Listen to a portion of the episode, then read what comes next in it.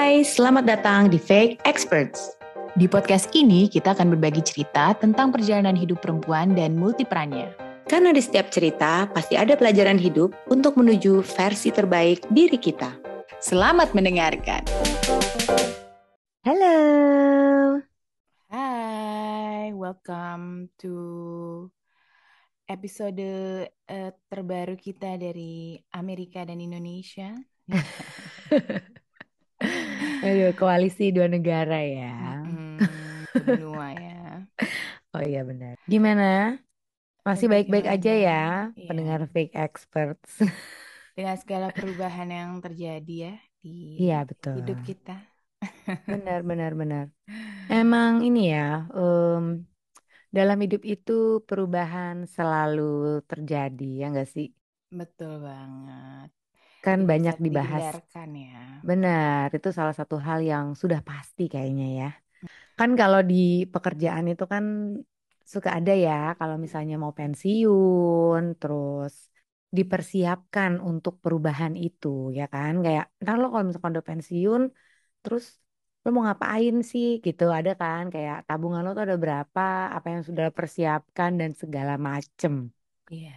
Nah tapi kan kadang itu kan memang Uh, ya udah dipersiapkan atau, atau udah long term gitu, usianya udah berapa gitu kan. Tapi ternyata kalau dipikir-pikir ya, sebenarnya perubahan itu tuh lo nggak harus nunggu waktu masa pensiun gitu. Kayak mm-hmm. dari kita kecil sampai sekarang nih gitu, banyak banget perubahan kan. Kayak dari lo anak kecil deh let's say, mm. terus lo masuk teenager tuh udah perubahan banget. Dan it's a big one of the biggest kali ya perubahan dari lo kecil ke remaja yang gengges, ganggu atau apalah, pencarian jati diri ya nggak sih? Iya betul betul betul betul. Karena dalam hidup sendiri itu ada milestone-milestonenya yang selalu terjadi perubahan drastis dalam hidup kita gitu kan, kayak puberty, terus nanti katanya ada uh, middle life, midlife crisis gitu kan, terus ada mungkin kalau perempuan ada menopause, katanya laki-laki juga ada menopausnya, uh, which is si midlife crisis itu gitu. Jadi uh, secara biologis pun kita dituntut untuk berubah gitu ya dan beradaptasi. Iya benar-benar. Uh, jadi memang kuncinya ya kalau hubungannya sama perubahan gitu ya, sama change itu udah pasti kemampuan untuk beradaptasi ya, ya nggak sih? Kayaknya yang Di, banyak ditekankan itu pasti ya, kita harus bisa adaptasi lah, menyesuaikan gitu kan.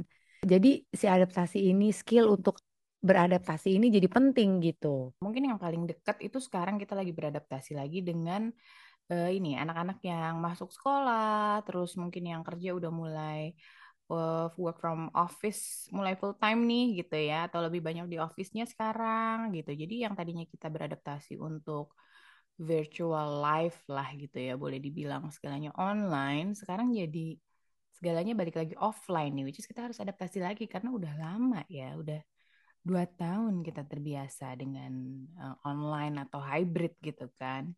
Iya iya iya benar benar benar. Segala macam itu termasuk uh, perubahan yang besar ya gitu, mungkin dari zaman awal pandemi ya kan, itu kan juga ada perubahan tuh.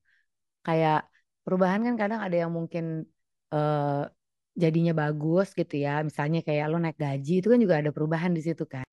Yes. Uh, apa uang yang masuk ke kantong kita berbeda gitu, tapi it's a good thing kan. Tapi ada juga hal-hal yang ya negatif ya, mungkin lo kehilangan sesuatu atau kehilangan seseorang gitu kan, juga perubahan juga, tapi yang mungkin uh, asosiasinya ke yang sedih-sedih, yang ke negatif. Uh, contohnya mungkin juga yang paling uh, kita lagi sering bahas adalah kepindahan lo ini gitu ya, itu kan juga it's a big change gitu. Dan uh, it mungkin, is.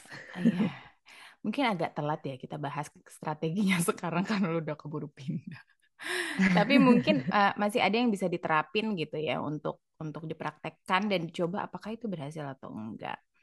Ya um, benar-benar. Tapi kan ini bukan cuma buat gue, buat banyak orang lah gitu, mungkin yang hidupnya sedang berada di uh, kondisi yang harus menuntut dia untuk berubah misalnya, atau perubahan-perubahan yang terjadi lah. Untuk semua orang di dalam hidupnya kan pasti everyday itu pasti ada. Yes, betul. Apa aja sih strateginya itu, Tan, untuk memanage perubahan gitu ya? Ini ada lifehack dot org. Di sini dia bilang ada lima strategi uh, untuk beradaptasi uh, terhadap perubahan. Yang pertama ini menurut gue adalah uh, the key. hmm. Adalah changing your mindset. Nah, jadi ketika kita mau menghadapi perubahan dan kita harus beradaptasi itu memang uh, merubah mindset kita itu yang utama ya. Untuk mempermudah segala sesuatu gitu, bahwa hari ini gue begini, besok gue gak akan seperti ini lagi gitu tuh. Mindset-mindset itu tuh yang akhirnya gak terjadi apa ya, penyesalan. Nah, ini ada nih. Berikutnya adalah let go of your regrets. Kadang tuh kalau lo hmm. berubah, ada perubahan dan lo harus beradaptasi kan, pasti ada penyesalan-penyesalan ya. Mungkin atas keputusan kita kemarin, atas apa yang sudah terjadi nih sekarang, kayak gitu-gitu. Nah ini nih harus di let go nih regret supaya kita bisa beradaptasi dengan perubahan lebih cepat. Menarik ya kalau ngomongin soal mindset, memang inti dari segalanya itu adalah membuka cara berpikir kita kali gitu. Untuk lebih mau berkembang ya, melihat segala sesuatu tuh jadi uh, satu yang improvement lah buat kita gitu. Bukan suatu yang jelek gitu, kayak tadi kan uh, soal regrets gitu. Kalau kita terus-terusan bergumul dengan apa penyesalan, ya nggak bakal maju-maju gitu kan. Nah, daripada tadi kan kita misalnya fokus kita uh, di penyesalan aja nih, makanya kita harus let go penyesalan itu kan. Itu adalah yang berikutnya adalah find meaning in life. Jadi mencari mungkin makna kehidupan yang baru ya gitu. Ini mungkin salah satunya ini ya, kayak kontemplasi. Melihat ke dalam diri kita sendiri, apa sih yang kita mau. Hmm, arti-arti iya. Apa sih gitu di hidup kita nih yang harus sekarang harus kita jalanin, sekarang mungkin harus kita syukuri gitu. Ini menarik nih, strategi berikutnya adalah menuliskan hal-hal yang selama ini kita takutin, kita tulis apa aja, terus kita lakukan itu. Jadi ini sebenarnya agak men-challenge diri kita sendiri gitu kali ya. Jadi misalnya gue takut akan hal-hal yang kayak nanti kalau gue pindah, terus rumah gue gimana ya?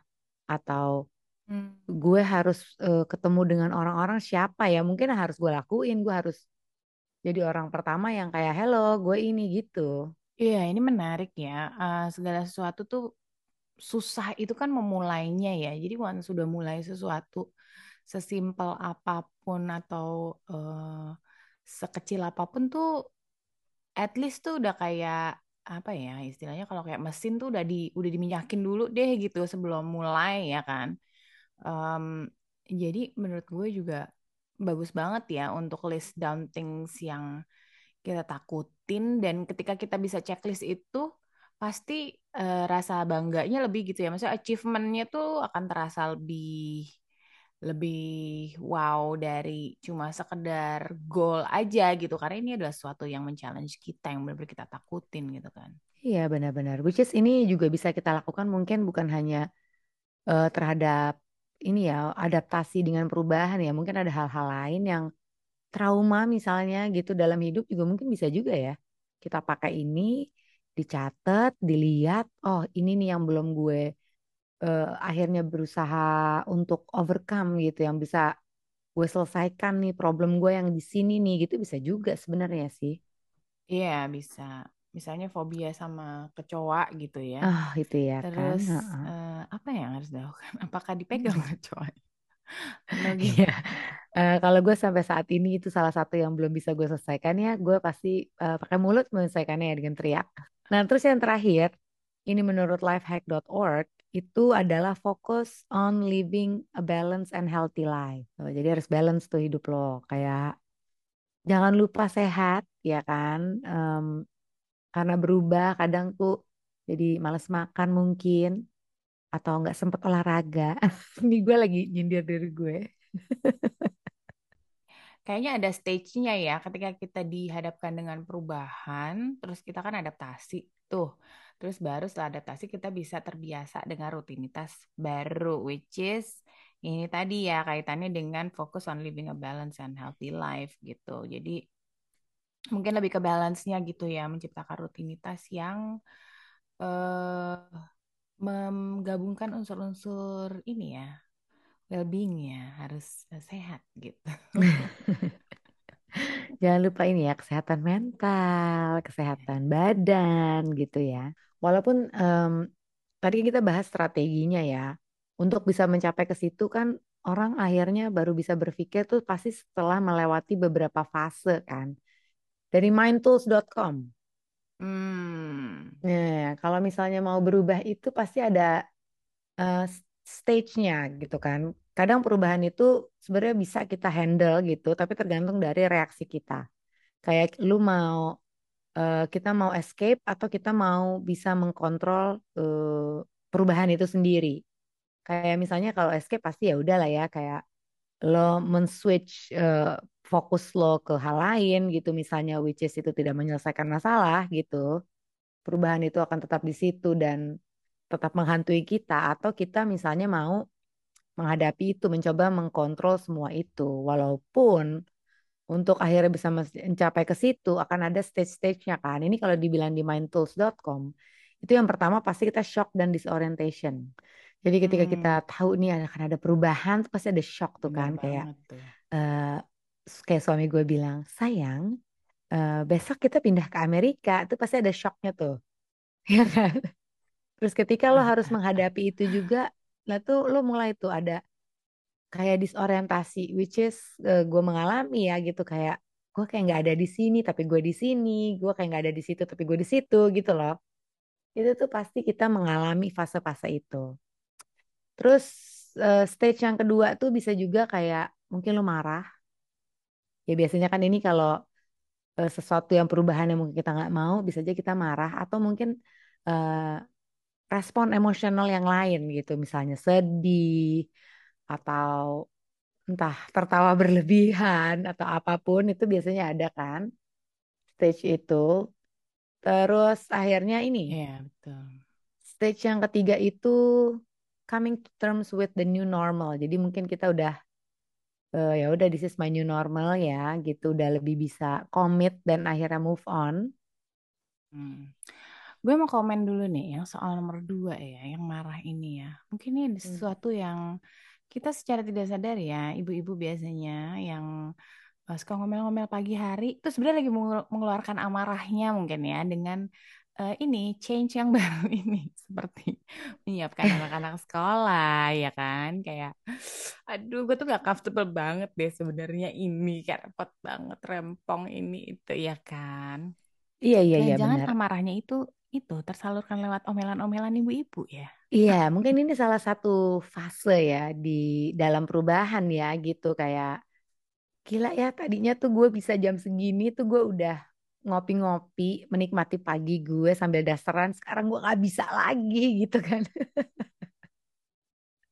Yes. Atau mungkin bener. Dulu zaman di awal pandemi kayak harusnya gue tuh jam segini tuh gue bisa olahraga, gue tuh udah misalnya ada yang abis nganter anak langsung nge-gym gitu ya misalnya, atau apa tuh gue jadi gak bisa, gue terkungkung di rumah gitu misalnya pada waktu itu.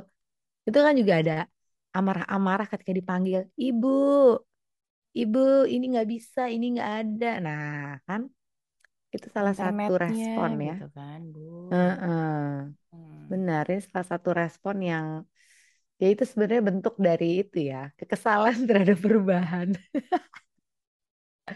Ya, sepertinya terus, begitu. Uh-uh, terus ada lagi ini. Stage yang terakhir adalah ya itu ya, acceptance and moving forward. Jadi kita udah menerima lah ya, oke, okay, bahwa memang ini perubahannya yang harus saya terima. Saya terima perubahan ini kontan gitu. Iya, iya, iya, benar. Yang akhirnya bisa masuk ke tadi strategi-strategi yang bisa kita pakai untuk akhirnya ketika kita udah nerima kan, akhirnya kita butuh yeah. apa nih? Biar lebih strategi smooth lah ya. Apa? Betul. Uh-uh. Ketika kita udah sampai ke uh, apa? menerima, fase menerima dan akhirnya kita mau moving forward, berarti kan itu kita punya willingness kan? hmm. untuk akhirnya berubah gitu. Yes.